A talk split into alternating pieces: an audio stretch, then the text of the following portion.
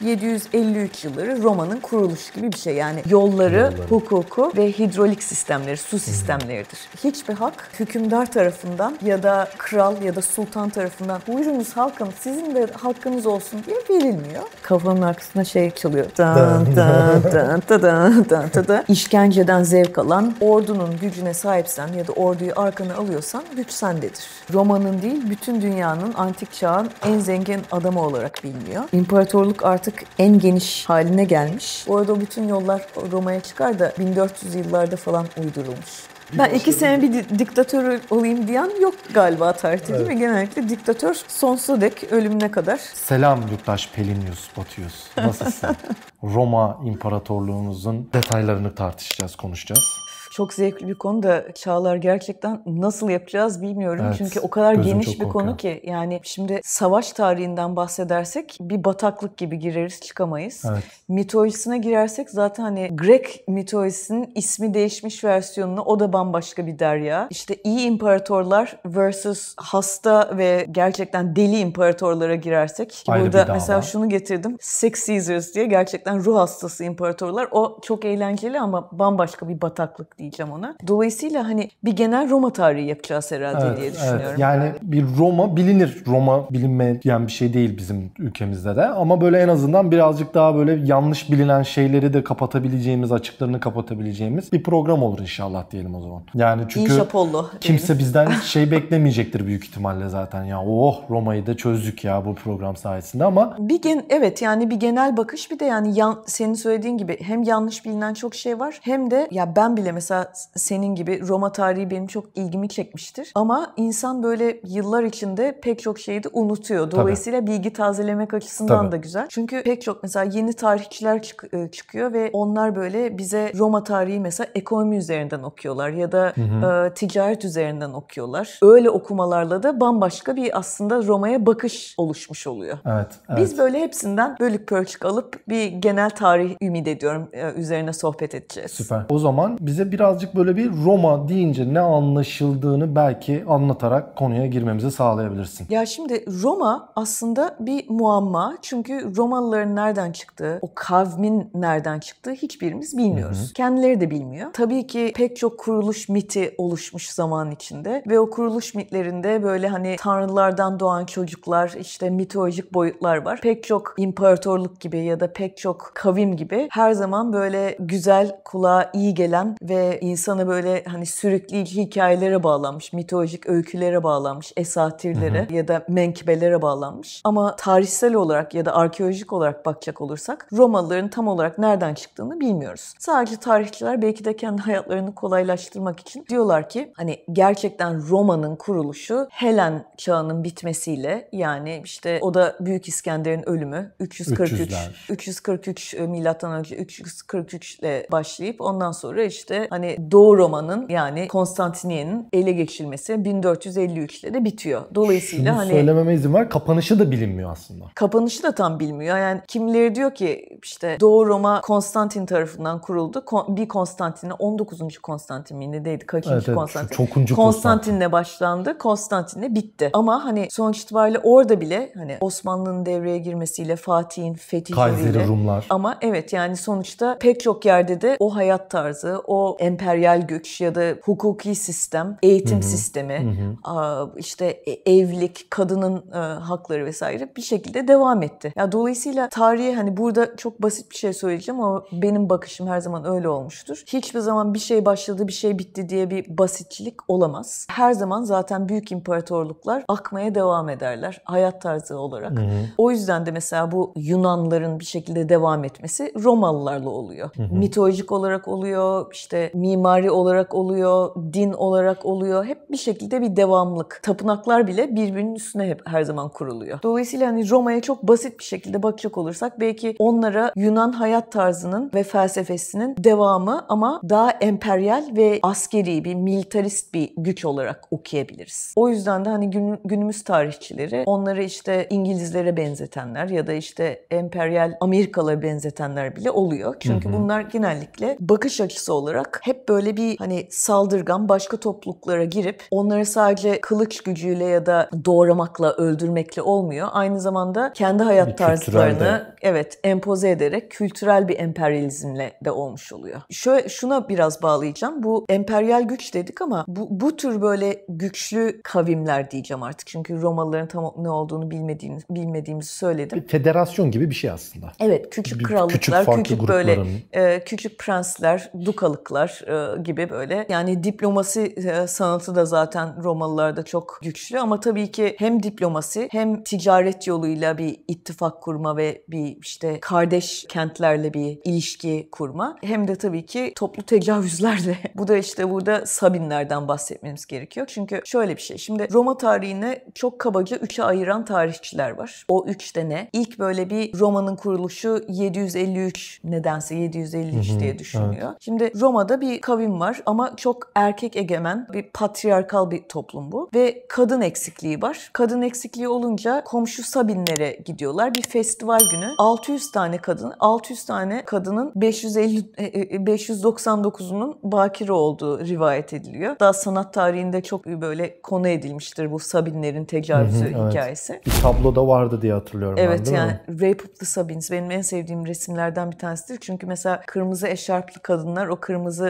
kumaşlar aslında o tecavüzün ve bekaretin kırılmasını ve toplu topluca o kadınların aslında Romalı zorla Romalı oluşunun hikayesidir. Bizim düğünlerimize kadar devam etmiş olan o kırmızı evet, kurdeleler. Evet o kırmızı kurdeleler. Sonuçta Sabinli kadınlar ele geçiriliyor. Yani bu da herhalde bir efsane olmadığını düşünüyoruz ama hiçbirimiz bilmiyoruz. Livy gibi tarihçiler bundan bahsediyor. Bu, bu kadınlar 600 tanesi sonuçta zorla ele geçirildikten sonra babalar ve çünkü Roma toplumunda eşten çok baba daha önemli. Her zaman evet. öyle yani sonuna kadar da böyle devam ediyor. Baba daha çok baba. E, söz sahibi. Babalar Romalılara karşı savaş açacak. En sonunda bu kadınlar sonuçta uzun süre hamile kalmıyorlar. O da bir hani acaba mitolojik mi? Hani tanrılar küstü de bir şey mi oldu e, denilen var e, diyenler var ama ne oluyor? Kadınlar babalarıyla bir diplomatik bir ilişki kurup da öldürmeyin eşlerimizi diyene kadar geliyor. Tarihin ilk gangbang'i diyebiliriz. Bu korkunç bir deyim farkındayım ama ilk toplu tecavüzü, ilk toplu kadınların belki de savaşta bir meta olarak kullanılması. Ama sonuç itibariyle yavaş yavaş çocuklar oluyor ve bir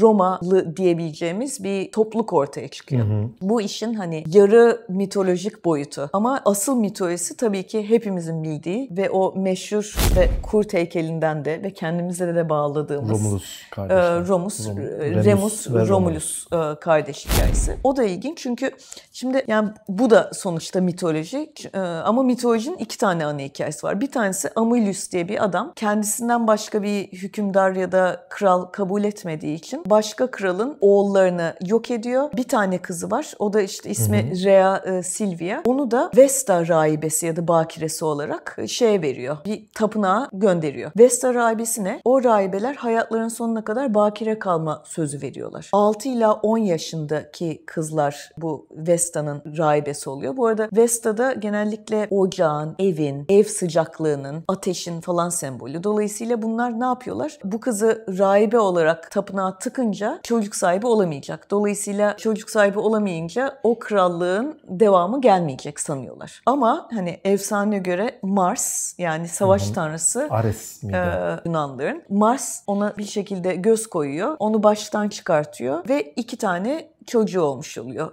Remus, Romulus. Romulus. Tabii bunlar olunca tapınakta çocuk olamaz. Bunu bir hasırdan ya da işte bir şeylerden, sazlardan örülmüş bir e, sepete aynı e, Musa hikayesinde olduğu gibi erkek çocuklar nehre veriliyor ve o nehirde akıp gidiyorlar ve sağ salim kurtuluyorlar. Onları çamur yatağının içinde bulan bir dişi kurt da Kurt. onlara süt veriyor, onlara bakıyor ve dolayısıyla bu meşhur işte çocuklara bakan ve Roma'nın kurucularını besleyen kurt kurt şeyi doğuyor ama ben yine biliyorsun her programda etimolojiye giriyorum. Şimdi bana çok ilginç geliyor çünkü Latin dilinde lupa dişi kurt demek ama aynı zamanda hayat kadını ya da fahişe de demek. Aa. Evet. Dolayısıyla kimi efsaneye göre aslında bir hayat kadını bu çocuklara baktı. Yani bir eskiden hayat kadını olmuş olan bir kadın Çeviri baktı. hatası mı diyorsun? Ee, çeviri hatası olabilir. Zaten bu şeylerde dillerde boşuna değildir. Yani bir dişi kurtun aynı zamanda fahişe anlamına gelmesi tesadüf olmasa gerek diye düşünüyorum. O yüzden de Romus ve Remulus bir şekilde Remus ve Romulus bir şekilde hayatta kalıp Palatin tepesine gidip genellikle o Günümüzdeki Roma'nın Roma'nın merkezi. birkaç tepesinden birisi. Yedi tepesinden Yedi bir tepesinden tanesi. birisi. Orada kuruyorlar kenti güya. Ama burada da ilginç bir şey var. Çünkü ben Umberto Eco'yu çok severim. Umberto Eco hep şunu söylemiştir. Aslında Roma hukuku Remus ve Romulus'un kavgasından başladılar. Çünkü bunlar işte Palatin tepesinde şehri kurma üzerine hareket ettiklerinde bir sınır çekerler. Yani Bir Romulus iddia vardı değil mi aralarında? İddia Onu- vardı. Hatta kimileri diyor ki aslında zavallı e, Remus oyun oynuyordu. Yani e, e, kardeşine dalga geçiyordu. Bu, şurası benim, burası senin falan filan diye. Ama aynı işte yine o tek tanrılı dinlerdeki Habil Kabil meselesinde olduğu gibi ilk kardeş katli hikayesi Roma tarihinde burada oluyor. Yani Romulus Remus'u işte o sınır çekerken katlediyor, öldürüyor ve tek hükümdar olarak Roma tarihinin ilk mitolojik kahramanı olarak orada devreye giriyor ve kardeşini yok ederek tek tanrı, tek yani çünkü Mars'ın ya da işte şeyin Ares'in oğulları ya bunlar. Tanrı'nın oğlu olarak şehrin ilk kralı olmuş oluyor. Ama bu bu işin hani kurtlu hikayesi. Bu ikisi bir şey sormak istiyorum. Bu ikisi söylence biraz. Söylence, Daha. Bunlar böyle esatir. yazılı olarak bir şey yapmayın. Şimdi herhalde anlatacağım daha yazılı olan mıydı? Yazılı olan ama o da yani o da O sonuçta da tabii bir ki de şey mitolojik. atıp tutma da. Ee, o da yani yine bu genellikle imparatorların ya da Roma patrisyen sınıfın favori hikayesi bu Virgilius'un yazdığı değil ya da yazdırtıldığı. Dediğim gibi yani genellikle bu hükümdarlar, liderler kendi imparatorluklarını ya da kendi krallıklarını kurarken genellikle böyle tanrılara bir ilişki kurmak isterler ve Meşruiyet. kurmaya meşruiyet kurmak. Yani bizim cumhuriyetimizde de olduğu gibi diğer işte mesela Kutsal Roma İmparatorluğu'nda olduğu gibi işte onlar da kartallara bir gönderme yapıp çift başlı kartallara şey yapıyorlar. Selçuklularda da olduğu gibi genellikle hep böyle mitolojik hayvanlar yani işte burada kurt olduğu üzere ya da kartallar falan gibi Roma'da da kartal imgesi çok önemli biliyorsun. evet. Hep bir şekilde bir kendi kendini meşrulaştırmak için bir kutsal hikaye yazdırılıyor. Ya bir vakayı nüfise ya da tarihçiye ya da bir işte tiyatro yazarına ya da şaire. Virgilius da bunun en işte belki de etkileyici, en güzellerinden bir tanesini yazıyor. Ya çünkü yani Romalılar antik Yunanları kafaya takmış bir kavim dediğin gibi. Yani hep kendilerini bir şekilde onların devamı olarak görüyorlar. Birazcık da burada küçük bir şey, birazcık da aşağı da görüyorlar. Çünkü Ya onları- onlar biraz daha böyle aristok şey kültürlü ama bunlar biraz da avammış gibi böyle bir kendilerini de bir aşağı görüyorlarmış gibi. Evet ama yani sonuç itibariyle mitolojilerine, tanrılarına bak- bakacak olursak oradan bir baz alıp kendilerini daha yüksek, kendi aristokrat, daha işte zengin, daha şehirli olarak görüyorlar. Öbürleri köylü olarak görülüyor. Yani savaş, köylü bir halk olarak görülüyor. Ama yine de hani antik Yunanlara öykünmeleri ve onlardan aldıkları pek çok hikayede yatsınamaz. Dolayısıyla burada Virgilius ne yapıyor? Homeros'un yazdığı o işte İlyada savaşındaki Yunanlılar ve Truvalılar savaşını alıyor. Kendi kahramanı olarak Aeneas'u Truvalı bir prens ya da kral olarak Hector'un kuzeni gibi bir şey. Evet ama yani sonuçta Uzaktan evet mi? uzaktan kuzeni olarak alıyor oradan cımbızla çekiyor ve Roma'nın kurucu mitine yazmış oluyor. O da işte Truva'nın düşüşü milattan önce 1220'lere tekabül ettiği için 1220'lerdeki işte Aeneas geliyor. Oradan işte Truva'dan yola çıkıyor ve kendini İtalyan yarımadasında buluyor ve orada Roma'yı kurmuş oluyor ve böylelikle Romalı krallar ya da prensler kendilerini işte Truvalıların uzantısı olarak görmüş oluyorlar. O vahşi, savaşçı, ilkel Yunanlılar gibi değil. Bunlar böyle şehirli, Truvalı o şeyi, aristokrasisinin böyle bir Devamı. devamı ve o vasiyetin tekrar kuruluşu olarak devam Bir ettiriyorlar. şeyin devamı olma ihtiyacı zaten. Her Senin zaman var. Gibi hep her zaman var. Bizde de Osmanlı'da da var. Onlar da bir kayı boyu falan arıyorlar yani böyle bir bağlantı bulmaya çalışıyorlar tarihte kendilerine. Yazdırıyorlar ki e, kendilerinin böyle bir o şey hem daha böyle halk çünkü bin yıllar boyunca Mısır'da daha önceki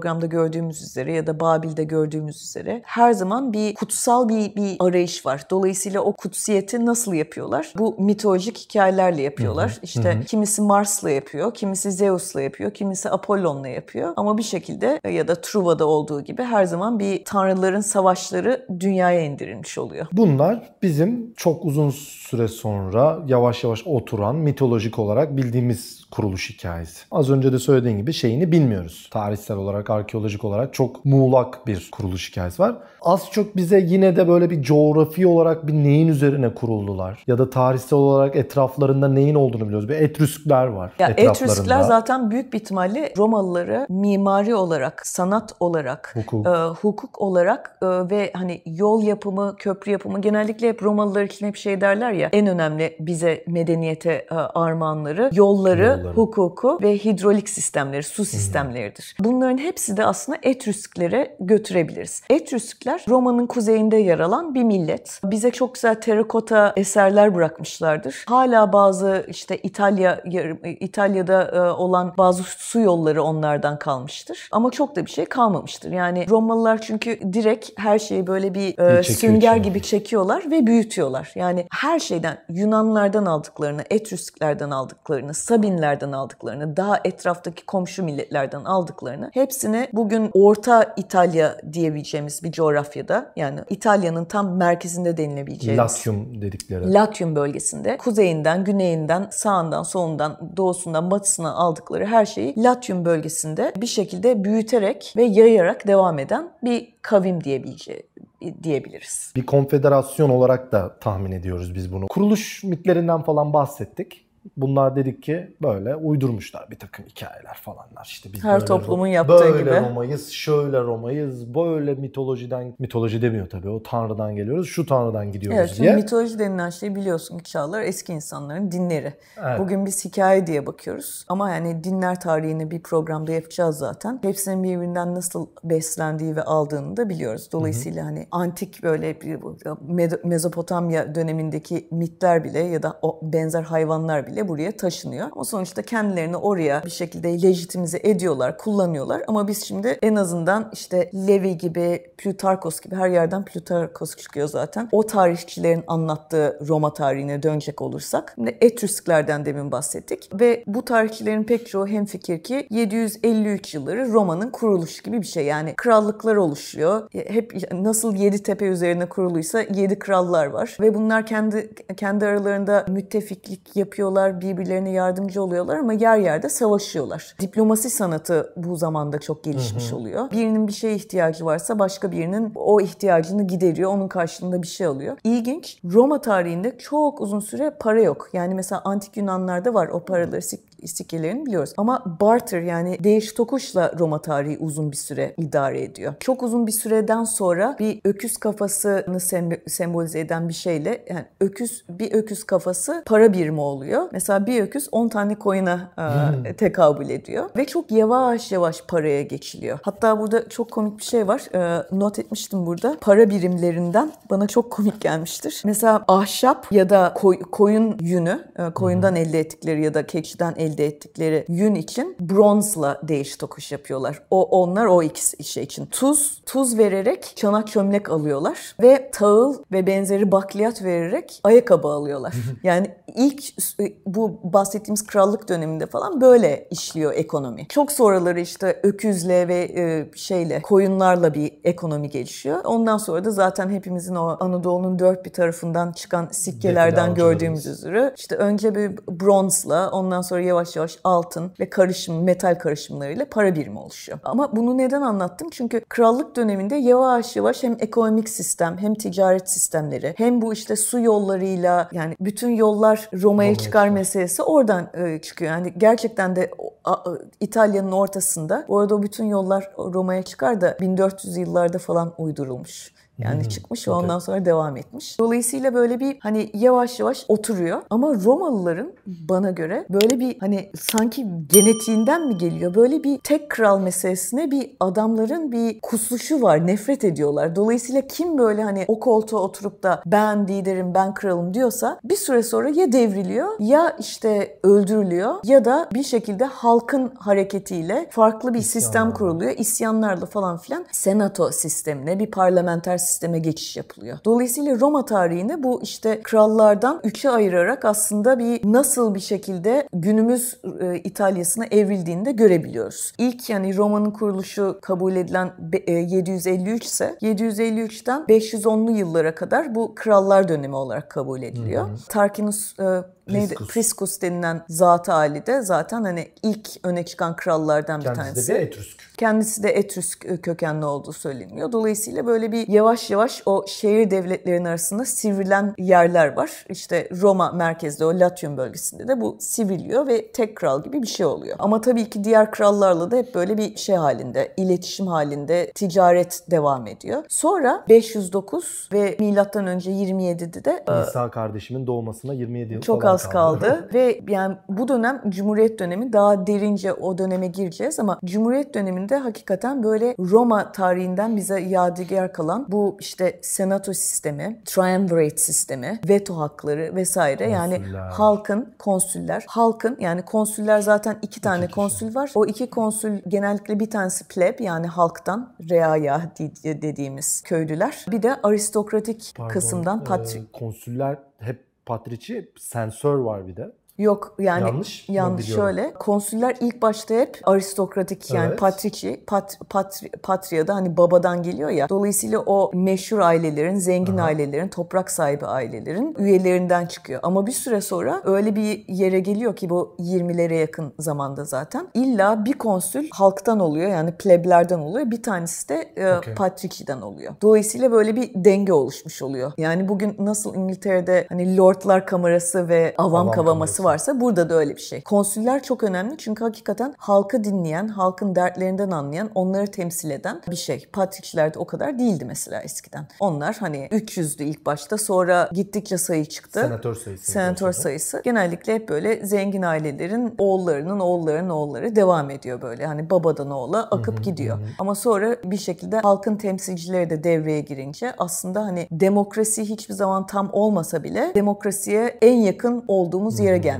oluyoruz. Her ne kadar arada krallar da olsa, monarklar da olsa yani monarşik sistem devam etse de bazı zamanlarda o krallar çok göstermelik olmuş oluyor ve çatır çatır da dev- devrilip Kraldan öldürülebiliyorlar. kastın tek Ya işte yükselen tek yükselen kişiler tek kişi ara. evet yani böyle Sezar örneğinde olduğu Aha. gibi tek benim diyen adamlar oluyor. Sula var. Gayet Sula'da- var. Pompei çok güçlü Sezar'ın. Zaten şey o yaptı. Crassus, Pompey ve Sezar yani Crassus Roma'nın en zengin adamı olarak düşünülüyor. Ben şey diyordum antik dünyanın en zengin adamı Antik diyordum. dünya evet ama yani zaten şey Crassus kadar zengin diye deyim de oradan geliyor Aa. yani her şeyin sahibi adam. Yani o parasıyla Pompey hem militer lider hem de işte gerçekten stratejiyi çok iyi bilen bir adam. O da zengin. Sezar'sa hem militer lider hem hem de gerçekten stratejik dahi olarak biliniyor. Bu üçlü mesela dönem. Üçlü O zaman biz geriye doğru Geriye dönelim, sene evet. şey yapalım. 27'de Tarihimiz kalmıştık. 27'ye ilerledik ama biz biraz daha geriye doğru gidelim. Bu Tarquinius Priscus dedik. Roma'da ilk artık kralların Roma'yı güç haline dönüştürmeye başladığı dönemden bahsettik. Ve yavaş Sonra yavaş emperyal e, güç olma, başka yerleri sadece kılıç gücüyle değil, evet yani şeyle de tamamen diplomasinin gücüyle de, de. ve komşularla iyi ilişkiler sayesinde yayılmaya başlıyorlar. Sonra bizim yine başka bir mitolojik hikaye diyebileceğimiz başka bir Tarquinius hikayesine geleceğiz burada. O Tar- da büyük bir ihtimalle Priscus'un- Priscus'un torununun torununun torunu olduğu var- varsayabiliriz. Yine burada ne kadar doğru ne kadar yanlış bilmiyoruz. Ama pek çok mitolojik hikayeye ve pek çok işte şaire, edebiyatçıya, oyun yazarına ilham vermiş bu Lucretia ya da Lucretius'un tecavüzü ya da işte katli hikayesi. Yine bir tecavüz hikaye. Bu Romalılar da Yani Romalılarda yani, hep bu evet. Sabinlerden sonra bu devam ediyor. Ya Lucretia ya da Lucretius bu kadın çok böyle kocasına sadık. Yani böyle iyi anne, iyi e, eşin vücut bulmuş hali olarak anlatılan bir kadın.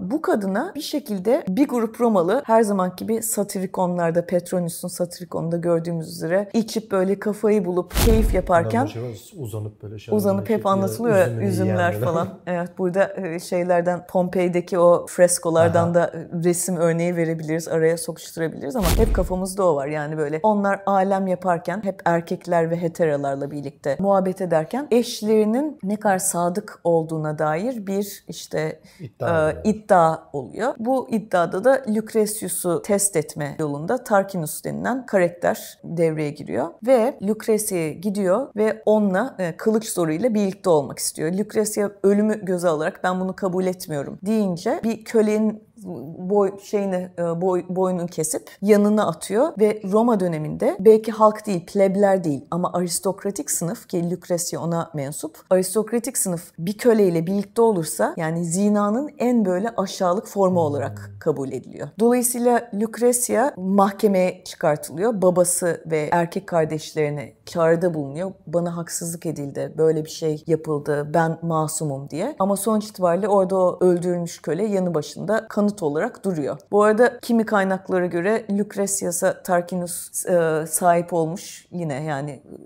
çünkü zaten orada bir sahte de olsa bir kanıt sunmuş. Dolayısıyla de facto bir tecavüz gerçekleştiği için Tarquinius yapsa da yapmasa da yani zorla da yapsa sonuçta bir zina durumu söz konusu. Dolayısıyla Lucretia her zamanki bu şeyin hani temizliğin sembolü olarak mahkemeye çıksa da babasının, kardeşlerinin ve diğer erkeklerin huzurunda bu karalanmayı ya da kirletilmeyi kabullenemediği için intihar ediyor. Bir kılıç sa- saklamış buna benzer bir elbisesinin içinde. Kendine saplıyor o kılıcı ve intihar ediyor ve biz burada aslında bu Tarquinius'un bitişinin başlangıcını görmüş oluyoruz. Çünkü halk bunu bir süre sonra kaldıramıyor. Zaten kimileri diyor ki ilk Brutus denilen bu akraba ve diğerleri Brutus'un atası. Bizim Brutus'un yine- evet Brut, hepimizin Sezar'ı Sendevin Brutus'tan bildiğimiz Sezar'ın kaç göbekten atası olan bir başka Brutus ile birlikte bir cinayet şeması kuruyorlar. Komplo. Komplosu kuruyorlar ve orada da Tarquinius'u yani o halkı zorla köleleştiren ve tek e, tanrıya kendini tanrıya benzeten ve böyle korkunç iftiralar atan, kötülükler yapan, kendi halkını öldüren, köleleştiren bir adamı öldürme üzerine bir komple kuruyorlar ve yok ediyorlar. Onun üzerine zaten bu krallık dönemi bittiği varsayılıyor. Brutus ne demek Latince? Brut'ten mi geliyor acaba? Evet. Vahş, Bru- brut, vahş. e, brut aptal demek Aptal. Latince. Şimdi Brutus nasıl bu kadar yakınında olması lazım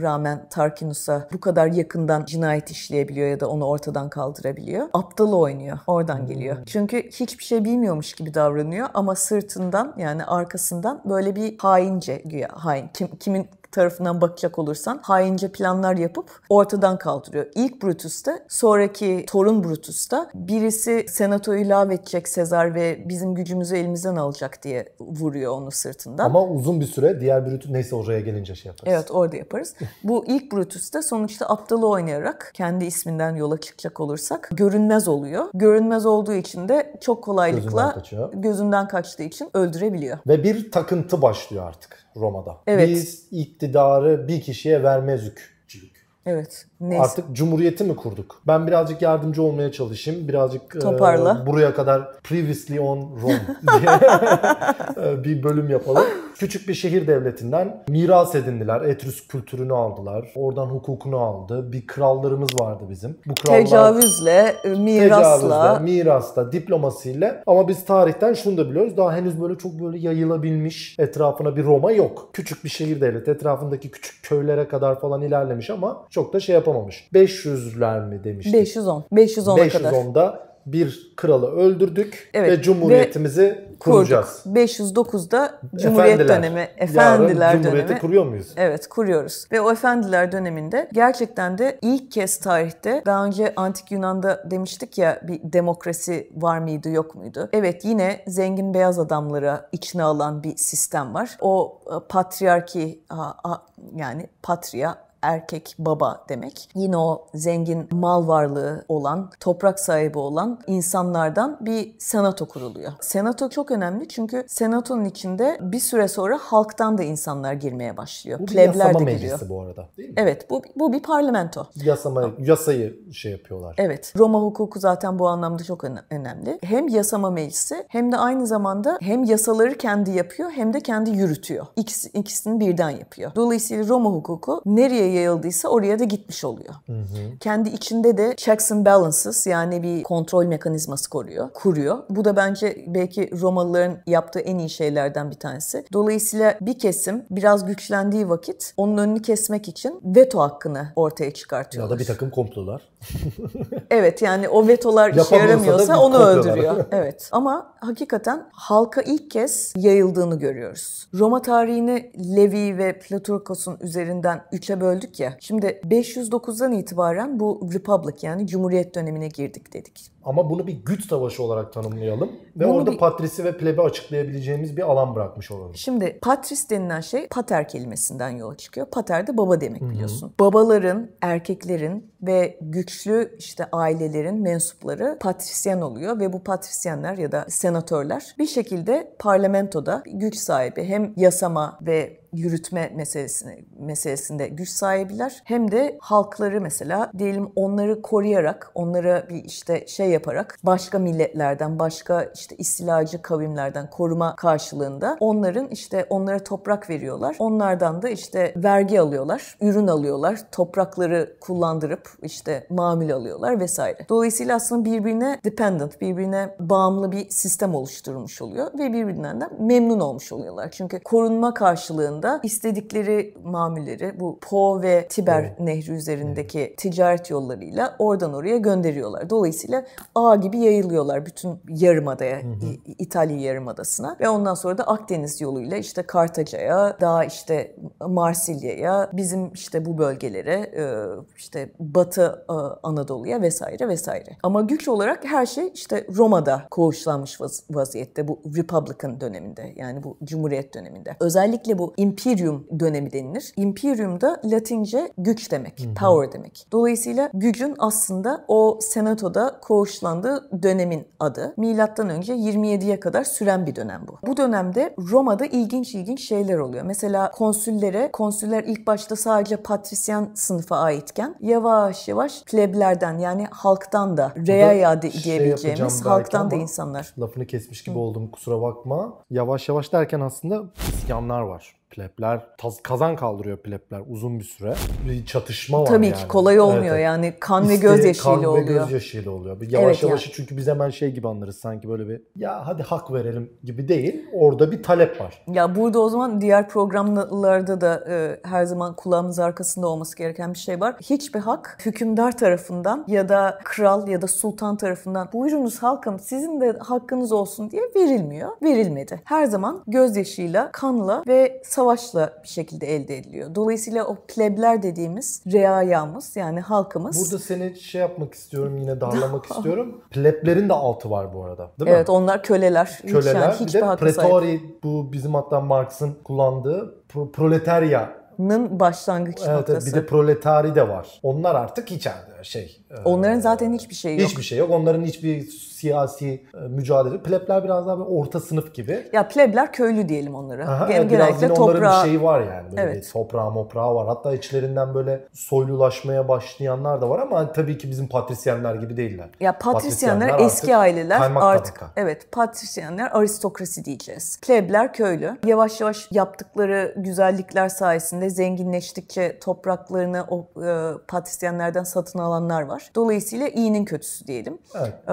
ya da kötünün, Kötünün iyisi iyisi. diyelim daha doğrusu. Ama yani sonuçta yani bu senatolarda yavaş yavaş yavaş dediğin gibi savaşlarla, isyanlarla, kazan e, kaldırmalarla falan filan plebler de senatoya seçilmeye başlanıyor. E, Sayısını Biz de varız diyor. tabii. Sayısı artıyor. İlk ilk 300 iken e, 600'e 500'e kadar 600'e. çıkıyor. Çok daha fazla olduğu zamanlar da oluyor. Bu işte asıl bence bu en önemli güçler ayrımı meselesi. Konsüllerin 367 yılında bir pleb bir patristen Patrisi, patriki artık. Evet yani işte e, ne dersin ama hepsinin kökeni aynı. İşte babalardan ve köylülerden bir tanesi temsil etmiş oluyor. 497'de bana göre bir devrim oluyor. Çünkü tribün denilen post ortaya çıkıyor. Tribunis plebis denilen bir görev ortaya çıkıyor. Bir titr ortaya çıkıyor. Bu da halkın temsilcisi diyebiliriz ya da halkın mümessili, halkın avukatı. Bunun işte diğer senatörlerden ya da konsüllerden farkı veto hakkı var. Veto kelimesi de I forbid yani yasaklıyorum ya da önlüyorumdan çıkıyor. Veto ne demek? Konsüller, işte yer yer gelen krallar ya da tek tanrı gibi kendini tanrı sanan işte o senatonun önüne geçen kişilikler şunu yapacağım, bunu yapacağım, şu şu hakkı e, e, işte şu yasaya geçireceğim deyince tribün diyor ki veto ediyorum. Veto ettiği anda zaten hiçbir şey yapamıyorlar. Hmm. Dolayısıyla kuvvetler ayrımı milattan önce 494'te devreye sokuluyor ve bana göre zaten demokrasinin taşlarını inşa ederken en önemli taşı da bu olmuş oluyor. Çünkü kuvvetler ayrımı de facto yasalara geçmiş oluyor ve bu hak halktan seçilen bir plebis, halkın temsilcisine verilmiş oluyor. Az önce söylediğim biraz daha sınıf savaşı gibiydi. Sınıf evet. farkı gibiydi. Şimdi de siyasi şeye getiriyoruz galiba. Evet. Çünkü yavaş yavaş şöyle Kavga. bir şey oluyor. Şimdi Roma'daki ordu denilen güç belki de Roma'yı Roma yapan, onu bir emperyal devlet yapan yani değişik ülkelere girip o ülkeleri fetheden güç ordu. Ve tarihten bildiğimiz en basit denklem nedir? Ordunun gücüne sahipsen ya da orduyu arkana alıyorsan güç sendedir. Cumhuriyet döneminde genellikle patriarkinin sahibi olduğu, dolayısıyla bu zengin ailelerinin sahibi olduğu bir ordudan bahsediyoruz. Nasıl sahibi? Çünkü ne kadar toprağın varsa o kadar askerin var gibi bir denklem var o dönemde. Şimdi bu yavaş yavaş kırılmaya başlıyor. Demin demiştik ya isyanlar, kavgalar, işte cinayetler vesaire diye. Bir süre sonra belli reformlar yapmak isteyen, bu sistemi değiştirmek isteyen ve aslında emperyal Roma'nın da gerçek anlamda önünü açacak bir reformlar zinciri ortaya çıkıyor. İstersen yardımcı olayım sana. Evet sen ol. Çünkü ordu deyince ben hemen erkek olarak atlayayım değil mi? Bir optimatesçiler var. Bu gücün... Bahsetmedim. Bahsetmedin mi? Bahsetmedim. Bahsettim o zaman ben. İki güç var. Populares ve Optima. Optimates. Cumhuriyette Optimates, bu iki güç var. Optimates ne demek? Optimum, en iyiler. En iyiler. Populares, popüler kelimesi populus, halktan geliyor. Halk. Halka yaymak isteyenler gücü. Bunlar aslında yine patrici ailelerden geliyor olabilirler popülares olsalar da. Yani şey demek değil. Trump örneğini verelim. Hani Trump da böyle halkçı halkçı falan ya. Ama aslında kendisi de hani öyle lanse ediyor. Ben halktan geliyorum. Halkı temsil ediyorum. Sizdenim ben. Gibi. Make America Great Again Make America rüyasını great again. E, satmak için. Satmak için. Ama aslında kendisi gayet zengin. New York'ta, Mar-a-Lago'daki, Florida'da evinde golf oynayan bir adam. Bunlar da birazcık bazıları öyleler. Onların da altın tuvaletleri ve altın boyaklı evet, evet. Ama eşyaları var. İstiyorlar ki aslında Roma'nın ilk ordusu biraz daha senin de bahs az önce söylediğin gibi mülke dayalıydı. Bir toprağa. De toprağa dayalıydı ve silahlarını almaları gerektiğinde kendileri ödemek zorundaydı bunu. Bir savaş çıktı, savaşa gidiyor. Kılıç, kalkan, mızrak ihtiyacı var. Bunu kendisi almak zorunda asker. Bu popülaresçiler istiyorlar ki askerlik mülke dayalı olmasın, vatandaşlığa dayalı olsun ve herkes asker olabilsin. Zengin olmasına gerek kalmasın. Bu aynı zamanda o senin de söylediğin gibi emperyal e, zincirlerini kıracak olan reform hareketi bir noktada. İsimler sayabiliriz dedin. Graci var. Bu birazcık daha başarısız bir devrim oluyor Graci'nin reformları. Sonunda Ama sonra çok kanlı Gaius bitiyor değil mi? Marius geldiğinde bu reformlar başarılı oluyor. Marian reformları dediğimiz bir reform kuruluyor. Bu da bu, ordunun tamamen kelle, kelle sayısına, sayısına göre. göre artık bir ordu oluşturulmuş oluyor. E, tabii bu aslında çok kritik bir nokta, dönüm noktası Roma için. Bir yandan Roma'yı Roma yapan ordu sistemi, bir yandan da Roma'nın yıkılmasına neden olacak ilk adımlar diyebiliriz. Neden? Çünkü orada yani şimdi Roma çok yayılımcı bir güç. Onu Hı-hı. biliyoruz çünkü coğrafyaya bugün Avrupa haritasına, Afrika haritasına ve Anadolu haritasına baktığımızda bütün Akdeniz, bütün Akdeniz yolu boyunca ya zaten sonra işte Mussolini Mare, Nas, Mare Nostrum diyor ya Mare bizim Nostrum, deniz, evet. bizim gölümüz diyor adam. Yani o Akdeniz onların gölü olmuş oluyor. Evet. Bütün etrafındaki bütün medeniyetleri alıyorlar. Nasıl alıyorlar? Senin bahsettiğin bu popüler sistemden yola çıkarak kelle başına asker satın alarak bir nevi. O satın alınan askerler de bu arada has Romalı işte bizim kavimiz falan filan değil. Aralarında Germenler de var. e, Suriyeli de var. Suriye, dünyanın her yeri. Aynen. O yani antik işte Roma'da bildiğimiz bütün milletlerden mürekkep ordulardan bahsediyoruz. Parayı veren düdüğü çalıyor orada. Dolayısıyla ordular gittikçe çok büyük sayıda askerlerden mürekkep oluyor. O büyük ordularında süperstar, rockstar gibi generalleri oluyor. Şimdi bu bir taraftan bize hani Roma tarihi deyince halkımız burada aklına kim gelir? İşte Sezar. Sezar gibi, Crassus gibi, Pompey gibi büyük liderler gelir. Hepsinde çok büyük orduları var arkasında duran. Evet onlar kimisi satın alınan, kimisi de onlara gerçekten de Sadakat. sadakatle 10 yıllar boyunca arkasında duran ordulardan bahsediyoruz. Ama bu süperstar generaller bir süre sonra güç zehirlenmesiyle birlikte koltuğa oturup tek adam oluyor. Nasıl konsüller ilk başta çıktığında çok güzel sistemdi. Çünkü sadece bir sene seçilebiliyorlardı. Ama 1, 2, 3, 7 kere 10 sene Gaius boyunca... Mesela. 7 kez konsül olmuş. Evet vatandaş. yani e, e, seçilen ad- adamlar var. Tamam diyorsun ki seçiliyor ama 7 sene boyunca o koltukta oturunca objektif olman imkansız oluyor. Dolayısıyla hani Gaius Marius'un bize göre aa ne güzel işte yeni sistemi kurdu. Marian reformlarıyla demokratik bir sistem halktan da temsil oldu falan Halkçılaştırdı. diyebiliriz kimilerine göre hani kağıt üzerinde öyle ama aslında bir diktatörün inşasının İnşası. resmini görmüş oluyoruz ki diğerlerinde de yani Sezar inanılmaz bir adam, Pompey öyle, Crassus öyle ama sonuçta hepsi de tek adamı oynamaya çalışıyor. Kendi aralarında didişip de kendilerini, birbirlerini alt etmek için ellerinden geleni yapıyorlar.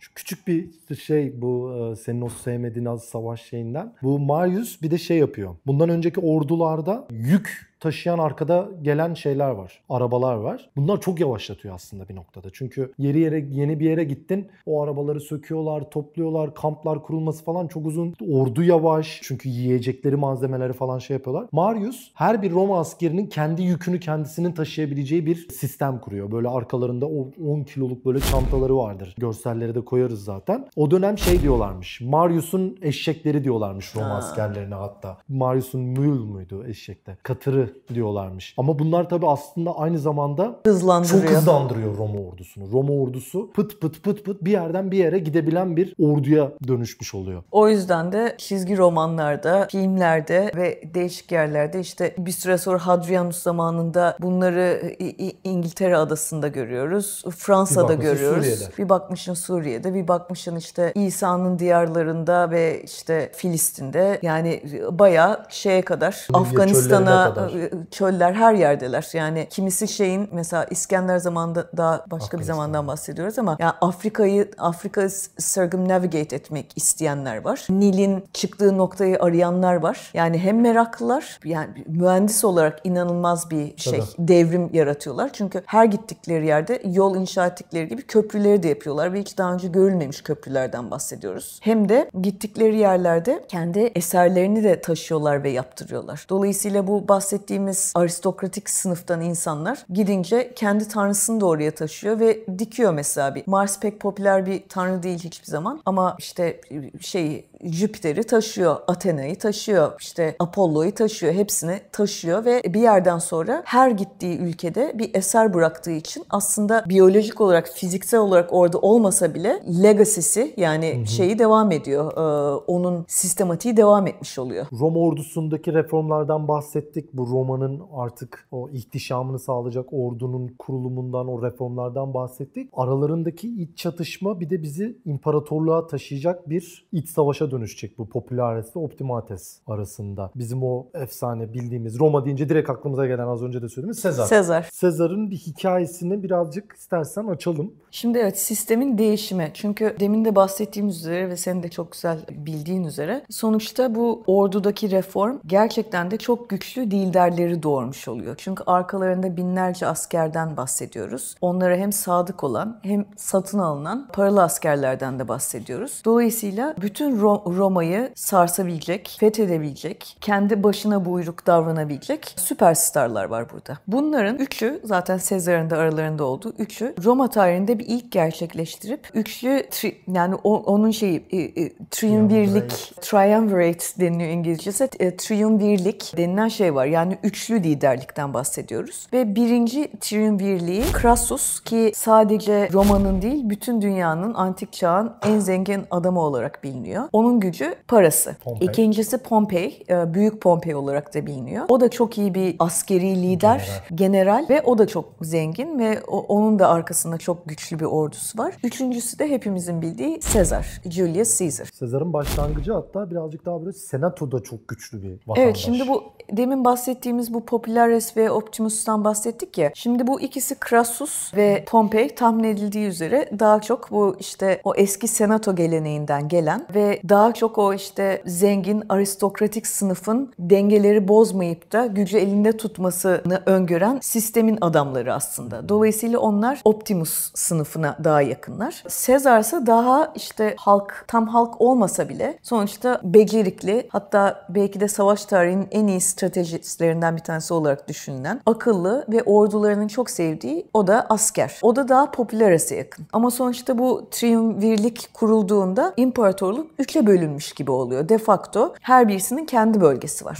Şimdi imparatorluk tarihindeki ilk belki de bölünme ve parçalanma ve kendi arasında savaş bu üçü arasında başlıyor. Çünkü de üçü de çok hırslı adamlar, üçü de çok güçlü adamlar. Crassus belki de o parasının verdiği güç ve özgüvenle bunların üzerine yürüyor ve bunlara savaş ilan etmiş oluyor. Böyle olunca e, Onlara dediğin İranlılara. ha ben, ha- ben önce şey diye biliyorum bu o, yanlış mı şeyde? kavga etmiyor. Şimdi Crassus zengin ama ordu gücü yok. Yani böyle bir Roma'da bir askeri zafer kazanmadan bir yere varamıyorsun. Bir şey yapamıyorsun. Onun için Ay, diyor ki pardon, ben tamam, Perslere gideyim bir Persleri alayım da zaten param da var, şanım da var, şöhretim de var. Alır götürürüm bu ikisini elimine Pardon ben orada diyor. yanlış pardon. Ondan sonra birbirlerine Evet, giriyorlardı. evet. O zaten Doğru. öldükten sonra o güç dengesi bozuluyor. Pompey ile Sezar'ın arasında Giriyorlar. o artık toparlanamıyor o güç dengesi. Okey pardon. Estağfurullah.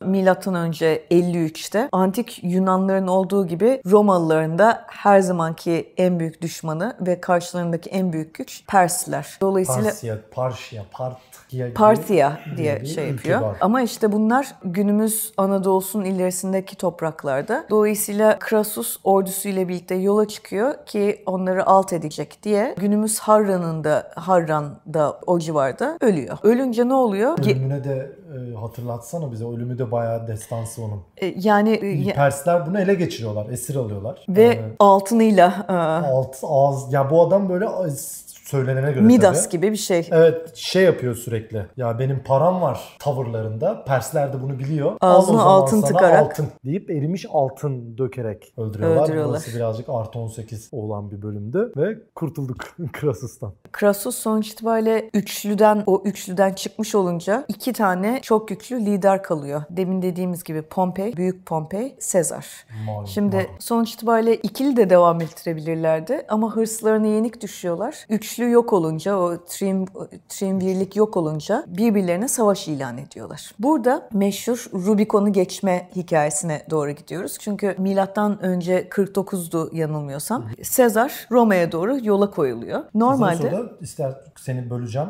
Böl, ön tarafını vereyim bilgine. Sezar Galya'yı almış. Vercingetorix'leri ezmiş. Galya'nın valisi ama tekrar vali olarak atanmak istiyor. Düz sürdürmek istiyor valiliğini. Senatoda diyor ki yok kardeşim yeter senin artık vali olduğun. Gel Roma'ya bırak orduları Galya'da. Seni bir burada bir makama atarız. Senato'dakiler tabii ki gücün ya onda ya onda bir toplanmasından rahatsızlar. Ama sonuçta ordu arkasında olunca Sezar'ımız ki daha Galler'i fethetmiş, Roma İmparatorluğu'na ta İngiltere bölgesine katmış. Meşhur işte Asterix'teki o Fransa ve Galler hikayesindeki o Roma'nın o güçlerini oraya yayılmışlar. Roma'ya doğru yürümeye başlıyor. Bu Rubikon'u geçme tabiri de zaten Rubikon bir nehir ismi biliyorsun. Milattan e, önce 49 yılına tekabül ediyor. Rubikon'u geçmiş oluyor. Normalde o nehri geçtikten sonra Roma'ya geliyorsun dönüşü yok artık. Geri dönüşü yok. Dolayısıyla Dolayısıyla zaten öyle bir şey. o yani çok da güzel şarkılar vardır. Ee, Geri dönüş olmayan kararı vermiş olma hali. Evet, Rubikon'u geçtikten sonra zaten geri dönülmez yol. Ne yapacaksın? Sen artık savaş ilanında bulunacaksın. Senato'ya kafa tutacaksın. Eskiden birlikte imparatorluğu paylaştığın o triumvirlikteki biraderin gelin olan adama savaş ilan Orada edeceksin. Pompei'nin de kardeşiyle evli Sezar. Öyle bir olayları şeyleri de var. Birbirlerindeki zaten hep vardır ya böyle Var evet hep böyle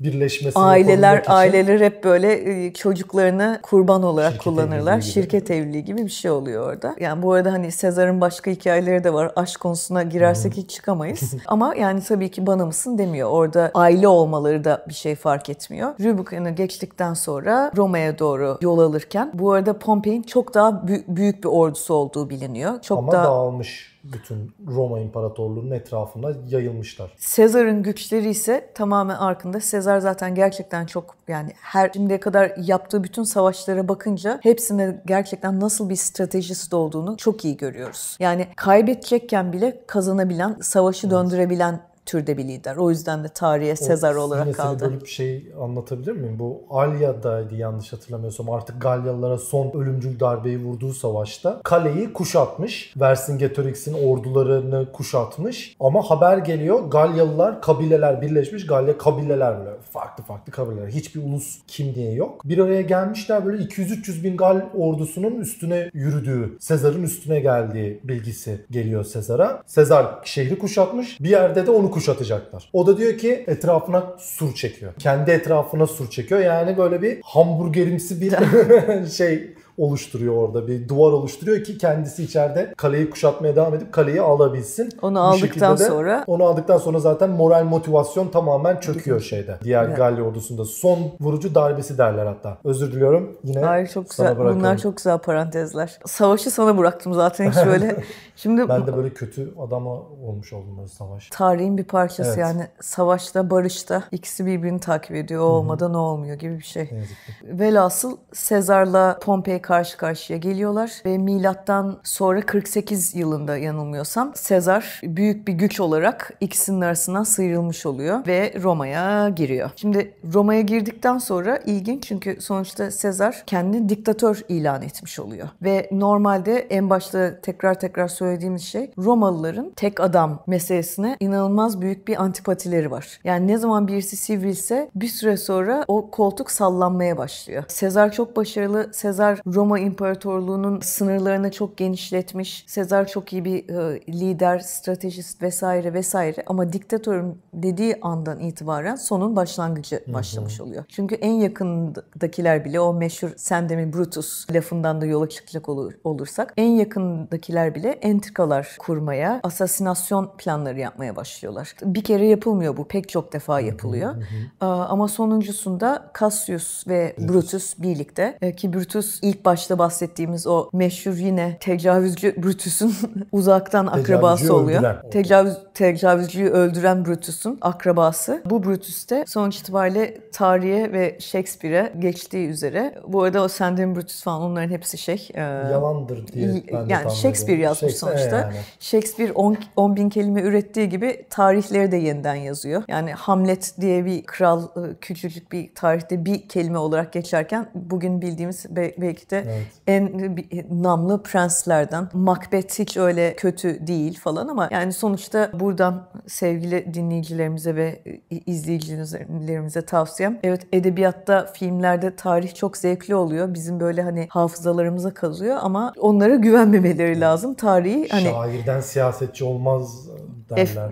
Eflatun da yasaklar biliyorsun onun kendi cumhuriyetinden. Çünkü hakikaten kendi güzel dünyalarını kuruyorlar. Daha dramatik bir şekilde anlatıyorlar. Ama hani bizim Levi'den, Plutarkus'tan, Kikero'dan ve diğerlerinden bildiğimiz yani birebir kaynaklardan bildiğimiz üzere sonuç itibariyle Sezar kontrolden çıkabileceği için ve senatoyu lağvedebileceği için yani sonuçta diktatör ilan etmiş kendine böyle bir Ömür boyu. Ömür boyu evet bir de yani. Zaten genellikle diktatörler hep öyle Evet, evet. bakıyor gibi yani. Breaking ben Bad ben iki zaten sene ben iki sene bir di- diktatör olayım diyen yok galiba tarihte değil mi? Evet. Genellikle diktatör sonsuza dek ölümüne kadar. İskender bir tek belki aralarında farklı. Çünkü o, o yani diktatör olarak değil de giderken bile generallerine şey demiş. Tabutumda ellerimin dışarıda kalsın. Çünkü ne kadar güce sahip olsam, toprağa sahip olsam, zenginliğe sahip olsam, e, kula sahip olsam da elim boş geliyorum, elim boş gidiyorum meselesi var orada. Dolayısıyla nadiren böyle tarihte filozof krallar oluyor. O da Aristo'nun öğrencisi malum. Ama burada işte Sezar hepimizin o sevdiği ve sırtından vurulduğu için üzüldüğümüz Sezar sonuçta ilelebet sonsuza dek diktatör ilan etmiş kendini. Ondan sonrasında zaten farklı bir çağ açılıyor. Sezar vefat ettikten sonra yine yeni bir triumvirlik dönemine perde açıyoruz. İkinci triumvirliğe girdim ama sen biraz geçmişini anlat. Nasıl oluyor? Bir güç boşluğu oluşuyor tabii ki de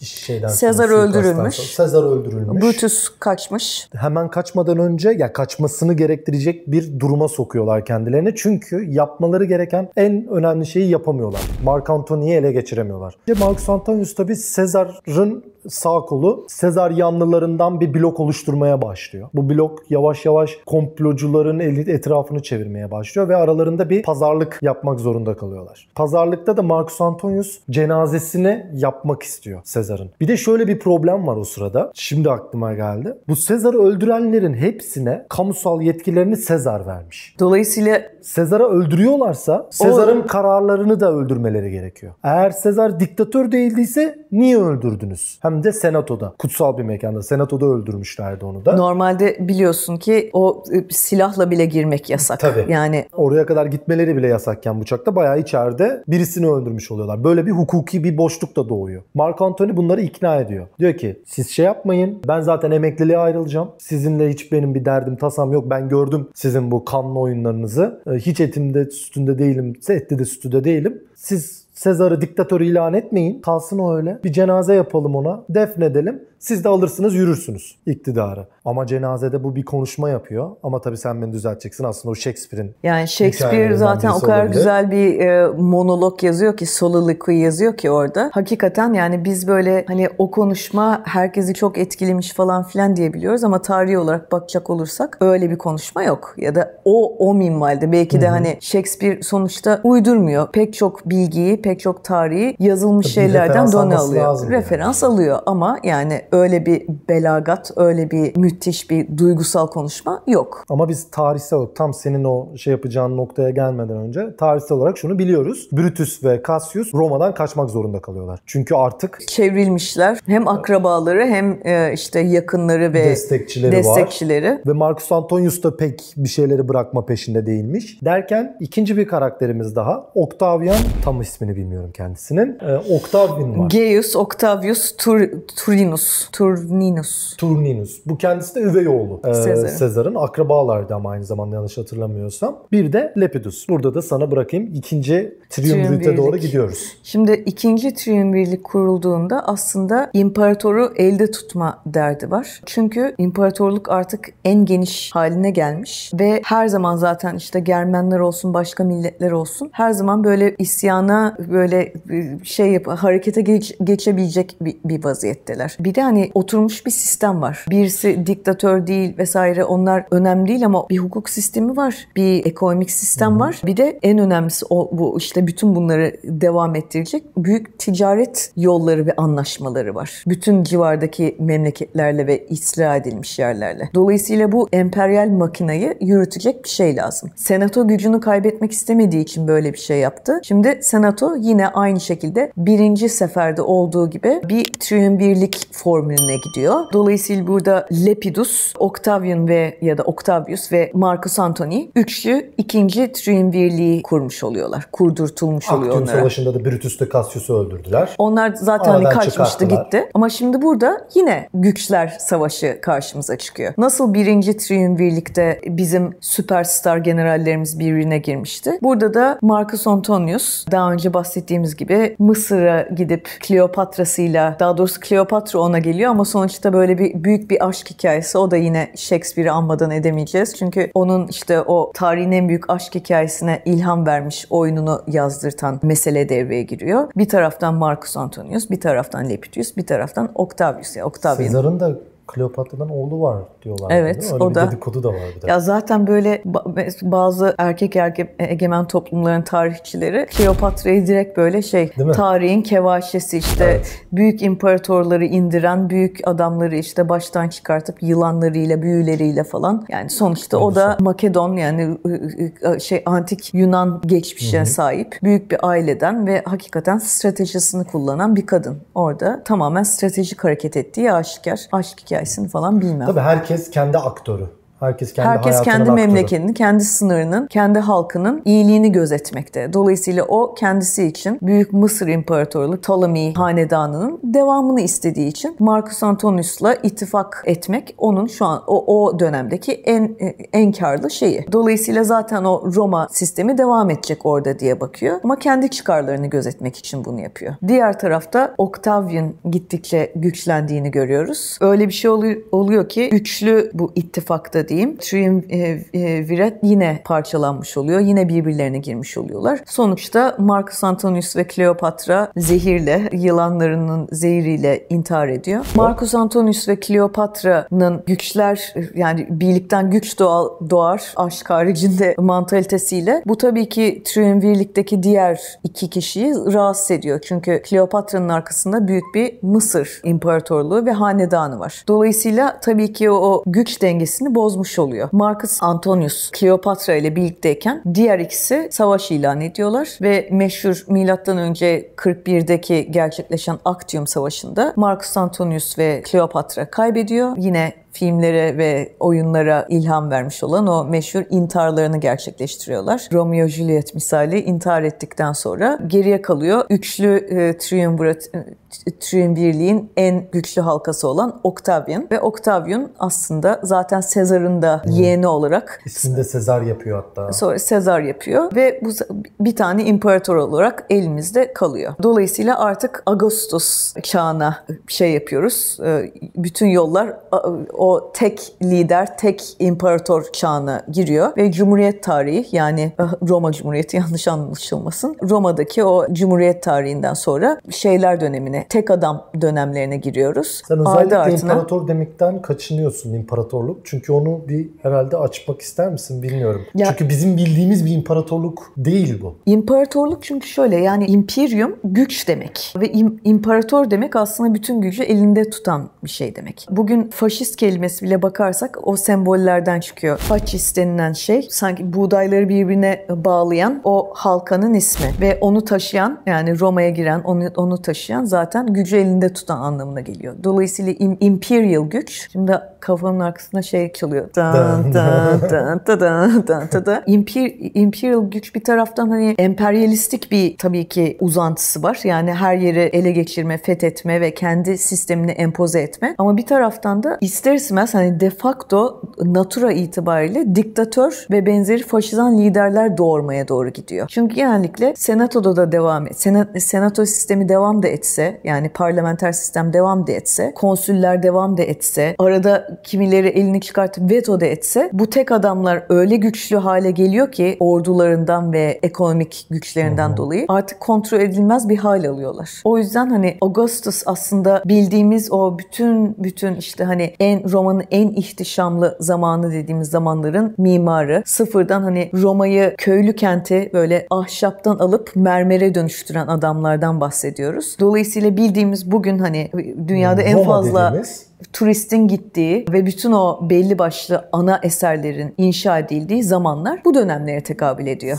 Şeyi de e, belki söylemek iyi olabilir. Bu Aeneas destanı da Augustus döneminde yazılıyor Tabii aslında. Virgilius'a imparator para veriyor ve yazdırıyor. Dolayısıyla kendisinin bir nevi Troa'dan kaçmış bir ona zaten itham ediliyor biliyorsun. Hı hı, Sonra evet. da bu şairlerin çoğunu Ovidius'ta olmak üzere sürüyorlar. Yani şairlerle işleri bitince ve bu destanlar yazdı, yazdıktan sonra biraz bir eleştirel bir şey yazılsın hemen şutlanıyorlar. Ama tabii Aneis'teki hikaye kendini Yunanlılardan ayırıp böyle bir Romalı kimliği oluşturma ihtiyacı. Hı hı. Yani biz çünkü genellikle hep böyle yakın topraklardan bahsediyoruz. Yunanistan, Akdeniz boyun, boyuna kurulmuş küçük krallıklar, prenslikler ya da işte sonrasında imparatorluklar. Ama hani bunlar diyor ki biz ayrıyız. Biz işte Anadolu'daki o çok gelişmiş fakir köylü halk gibi değil. Hani saraylar kuran krallıklardan hı hı. gelmeyi istiyor ve Roma'yı ayırt ediyor onlardan. Bu Amerikalıların manifest destini diye bir şey vardır bilir misin? Hı hı. Yönetmeye,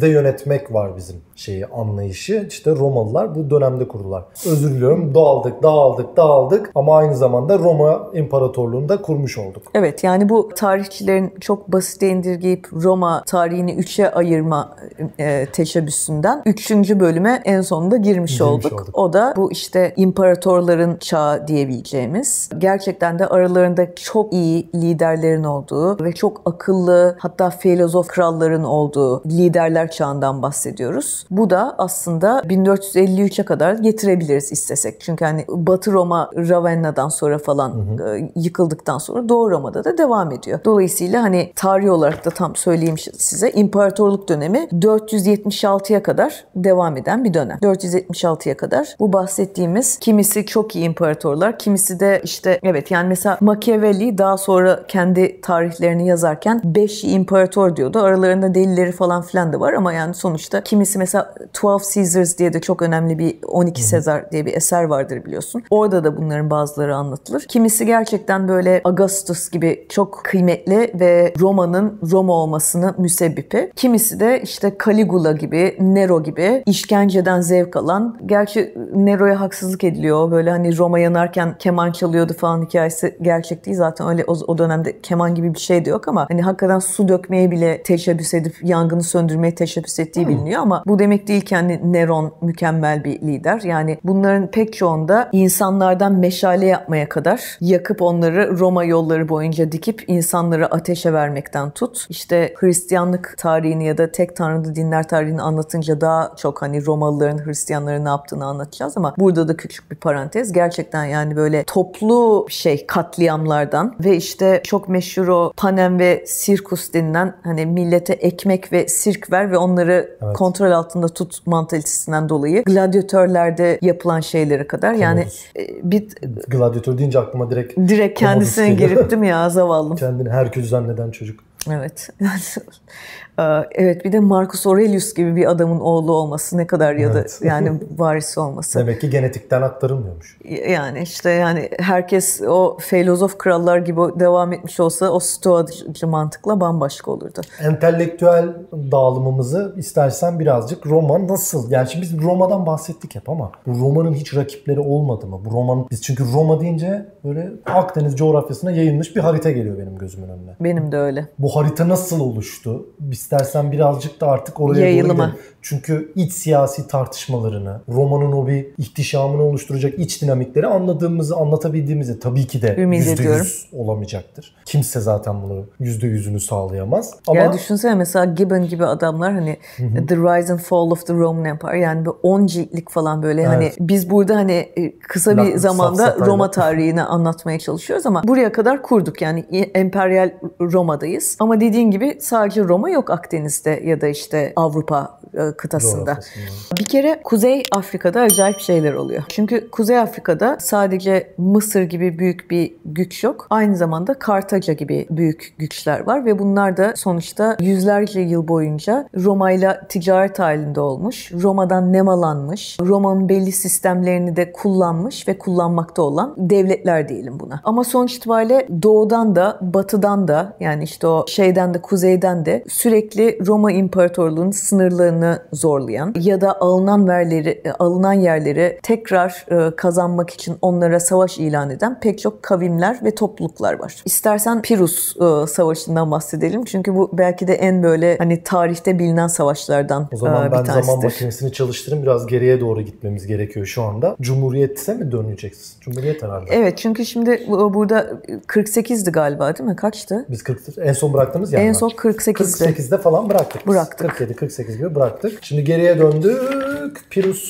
Savaşı'na. Pirus denilen zat Ali Büyük İskender'in de akrabası oluyorlar Hı-hı. ve milattan önce 280 civarında İtalya'ya karşı yürüme planı alıyorlar. Zaten biliyorsun bu Yunanlılar ve yani işte Makedonlar her zaman böyle bir şeydir. Onlarda da emperyalist bir güdü vardır ve yayılımcı bir mantalite vardır. Savaşçı millet Makedonlar. Her zaman işte atlarıyla çıkarlar ve fethedebildiklerini ederler. Dolayısıyla bu Pirus Romalılar için büyük bir tehdit. 280 Ama civarında. Da onlar için bir tehdit aynı zamanda. Yani Evet yanı yani sonuçta dibinde şeyinde e, e, Adriyatik'in diğer ucunda Adriyatik'in karşısında bunlar ikisi de büyüyen ve yayılan iki tane büyük güçler. Pirus e, denilen zat çok büyük bir ordusu var. Çok büyük bir gücü var. 40 bine yakın ordusu olduğu söyleniyor. O, o dönem için çok büyük bir sayı bu tahmin edildiği üzere. Ve bunlar İtalya'ya doğru yola koyuluyorlar. Burada işte o meşhur deyim neydi? Pi- Pirus zaferi. Pirus zaferi. Yani aslında iyi mi kötü mü kaza- kazandığını sanırken kaybetme hikayesine devreye giriyoruz. Çünkü Pirus yola çıkıyor ve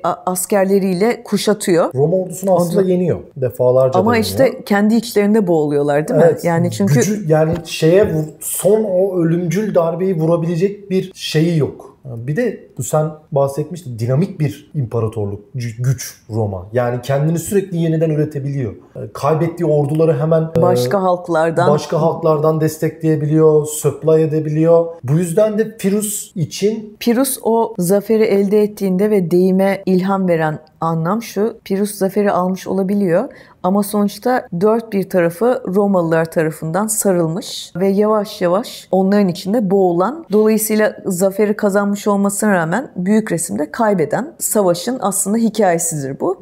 Bu hikayeden yola çıkılacak olunursa bazen kazandığınız şeyleri çok erken o şey timsah dansı falan filan yapmayın.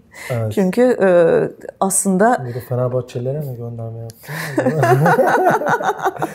Okey. Fenerbahçeleri ister. Ama an gerçekten Ateşe verildik bir yerlerde. ben de bir Fenerbahçeliyim ben de Fenerbahçeliyim ama işte bazen böyle erken seviniyoruz. Ondan sonra da olan oluyor. Evet, Dolayısıyla Pirus'ta tüm Fenerbahçeli arkadaşlarımıza ve Pirusçuluk yapmıyoruz. Bunu öğreniyoruz Evet. tarihten. Aslında şunu söylemek istiyorum. Yani böyle biz Roma'yı e, şey gibi de görmemek gerekiyor. Böyle Roma ezdi geçti. Yani kimse karşısında duramıyordu gibi değil. Daha milattan önce 390'dı yanlış hatırlamıyorsam. Galyalılar kenti yakıyor. Kente giriyorlar, senatörleri bıçaklıyorlar, öldürüyorlar. Yani Roma için rakip çok. ya mesela Bodaçay diye bir kadın var. Tarihin ilk Evet, böyle Britanya'da. e, Britanya'da yani ilk kadın savaşçılarından bir tanesi. Ya dolayısıyla her yerde karşılarına bir şeyler geliyor. Rakipler yani çok. Galya'da öyle. Galya'da yani sürekli bir e, şey var, ayaklanma var. Ve yani bunlar genellikle hani Romalıların uzun uzun yıllar boyunca şansı küçük e, barbar dedikleri kavimler falan bir araya gelemiyor. Evet. E, müttefik olamadıkları için Roma'da böyle bir şey gibi Dark Side'ın böyle girişi gibi böyle bir emperyal orduyla girdiği için bir süre sonra hani ittifak bile yapabilecek güçleri yok ediyorlar. Yani onların arasındaki iletişim bile kesebiliyorlar.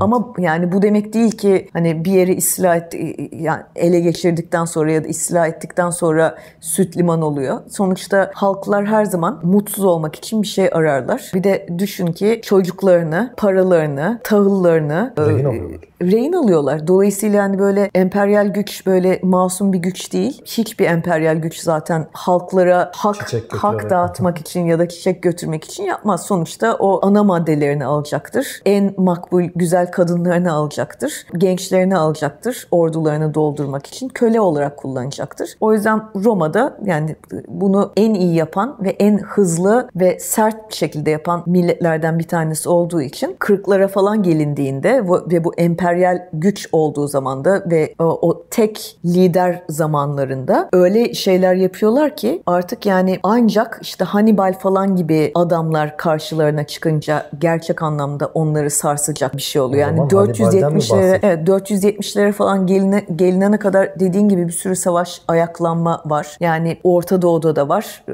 Kuzey e, Afrika'da da var, Avrupa, Anakara Avrupa'da da pek çok yerde var. Ama bunlar bir şekilde büyük ordular tarafından ve zengin generaller tarafından ve şeyler tarafından, imparatorlar tarafından bastırılıyor. Ama bazen işte evet yani belli ordular ortaya çıkıyor ki hani o Hannibal'in ordusunu ilk aklımıza gelen yani Kuzey Afrika'dan yola çıkıp Kar- önce Kuzey Afrika'dan fillerini getiriyor, İspanya'ya geçiyor. İspanya'dan Alplerden şeye e, Roma'ya doğru iniyor. Alplerde yani fillerini falan taşıyor. O belki de hani ta- tarihin savaşlarında en unutulmaz sahnelerinden bir tanesi. Sonunda 9 tane mi 10 tane mi ne fil kalıyor. Ama sonuçta büyük imparatorlara kafa tutan ve Hannibal'de çok büyük bir stratejist olduğu söyleniyor. İnanılmaz böyle bir o da yol boyu yani e, bütün o şey İber Ya- Yarımadası'ndan yola çıkarak hareket hareket ettiğinde önünde hiçbir şey kalmıyor onun. Yani hiçbir Roma gücü ona karşı kola tutunamıyor. Yani herhalde bir 8-9 defa Roma ordularını İtalyan Yarımadası'nda defalarca mağlup, defalarca mağlup ediyor ve öyle mağlubiyetler ki bunlar Roma ordusu için. Bir kitaptan hatırlıyorum. Tabi bu referans verebileceğim bir bilgi değil. Ama Roma bir dönem artık sakatların ülkesine dönüşmüş. Çünkü böyle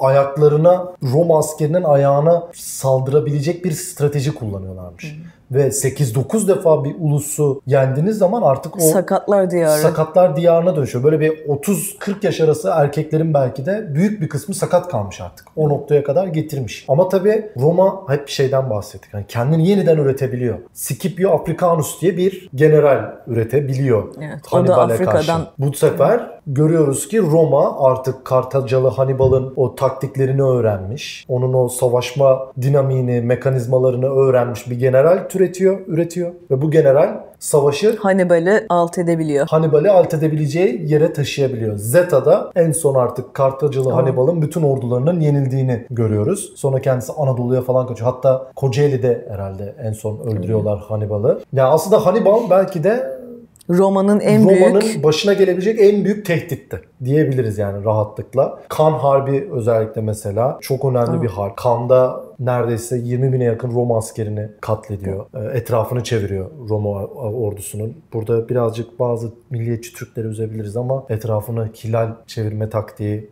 Türklere ait olmayabilir. Böyle bir detay da var. Neyse ben hasılı kelam şunu duyup ben sana tekrardan bırakayım. Biz hep böyle şey gibi zannediyoruz ya böyle geldi. Roma'nın karşısında hiç kimse duramadı. O onun onun dışında bir de şeyden de bahsedeceğim. Bunu genele vurarak Hani geldi bir orduyu yendi. Ya senin orada bir mekanizma kurman lazım. O orduyu yenmenle bitecek evet, bir şey değil o yani. sadece kelle sayısıyla kelle olmuyor. Kelle sayısıyla olmuyor. Sen hani Hannibal'ın negatif yanın şeyinden bahsediyorum. Sen gidip de orada o Roma'yı ezebileceğin, İtalya'da yeni bir güç kurabileceğin, o İtalya'daki ticareti tekrar canlandırabileceğin, İtalya'daki e, kentlerin rızasını alabileceğin bir sistem kurman lazım. Zaten bir kez bir orduyu yendin, üç kez yendin, beş kez yendin yetmez. Sonuçta bu bir imparatorluk ve imparatorluğun temel taşları sadece asker olmadığı aşikar. Evet. Adamlar nereye giderse gitsin. O yüzden zaten bir yayılmacı emperyal güç diyoruz. Kendi sistematiklerini oraya götürüyorlar. Hı hı. En başta altını çizdiğimiz gibi Romalılar yani sosyolojik olarak zaten hayat biçimlerini taşıyorlar.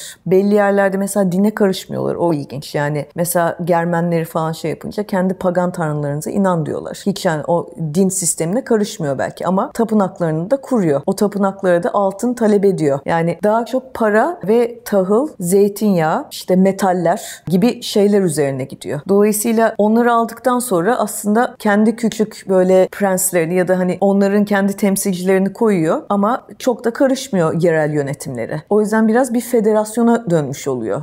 Roma'nın genel. Evet evet. Hatta şey falan da var zaten değil mi? Yani mesela Ermeni krallar var. Tabii.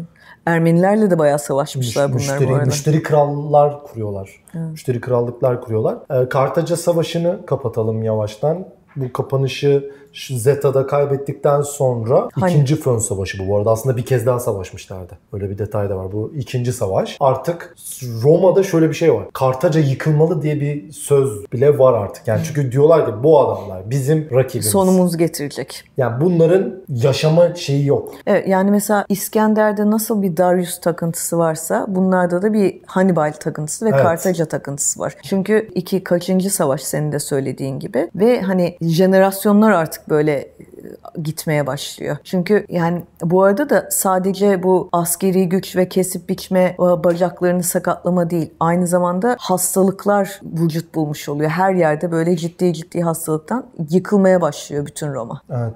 En son Kartaca kentini yıkıyorlar. Şu an Tunus Tunus'ta evet. Tunus'un Tunus şehrinde galiba yanlış hatırlamıyorum. Tunis, evet. Tunis'te. Ee, kalıntılar falan da duruyormuş diye hatırlıyorum. Kartaca'yı yendikten sonra tabii Kartaca aslında İberya'yı da kolonileştirmiş bir güç olduğu için İberya'yı da kendi kontrollerine almış oldu Roma. Makedonları yendiler. Makedonları yenerek Yunanistan'da kontrolü ele geçirdiler ve artık imparatorluğa Pa- geçtik. Yani, Asıl- Er- Ermenileri yendiler.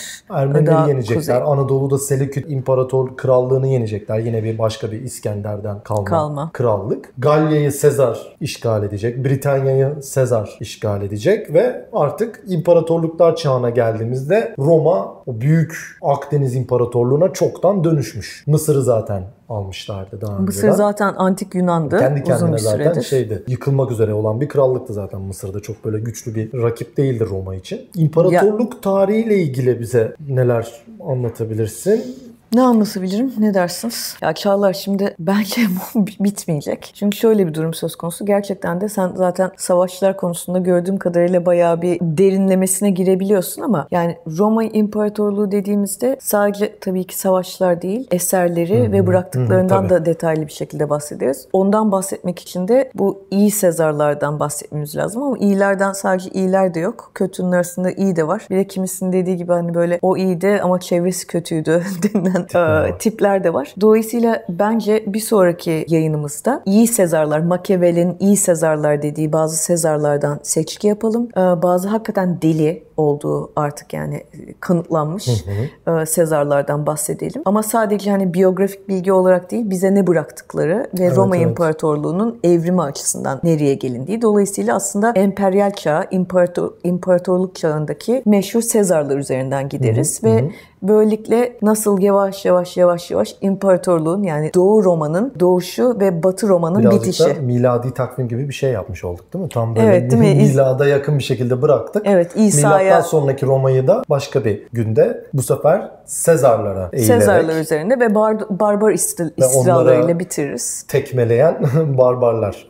Evet ve Baldırı ayrıca çıplaklar. bu arada yani öyle kitaplar var ki mesela barbarların hiç de barbar olmadığı, barbarların Romalılara ne kattığı hatta kimi Romalıların aslında barbarlardan olduğu vesaire. Dolayısıyla hani bu böyle siyah beyaz bakmayıp da tarihi büyük resimde okumaya çalışıp Sezarlar üzerinden Roma'nın çöküşünü belki anlatırız diye düşünüyorum. Olur. Tamam o zaman. Teşekkür Haftaya edelim. tekrar buluşuyoruz. Yorduk sizi. Pelinius, Batius, Ya yurttaş. Pelinius, vatan- bundan sonra Pelinius kullansam çok hoşuma gitti. evet evet çok ben de severim. Romalıların Zaten Keşke de- hepimiz togayla gezsek bu arada. O da. Değil mi? Efil ya ben efil bugün böyle. ben bugün tek taraflı bir şey giyecektim ama yani onun çok e, metroya binerken falan çok olmayacağını düşünerek oraya en yakın şekilde bir giyinmeye çalıştım ama Teşekkür edelim. Bize zaten bu arada moda olarak da konuştuğumuz tarihleri yansıtmaya çalıştın hep. Bunun için izleyiciler ve ben teşekkür ediyoruz. ben teşekkür ederim. Çok Abone olmayı ama. unutmasınlar değil mi ya insanlar böyle Ya bir konu ben bunu hep söylerken böyle şey Ben de. yapıyorum. Sanki böyle ya lütfen abone olun derken utanıyorum gibi bir durum söz konusu ama sanıyorum abone olmadan da çok Evet. çok Evet. kolay olmuyor. Dolayısıyla olursanız ne ala çok mutlu oluruz. Haftaya iyi ve kötü Sezarlarla ve bir çöküş tarihinde sizlerle birlikte olacağız. Çağlar senin de ağzına sağlık. Gerçekten çok iyi, iyi, iyi, iyi ki vardın bugün. Yoksa ben o savaşlarda falan gömülürdüm. Teşekkür ediyoruz. Bay bay diyoruz.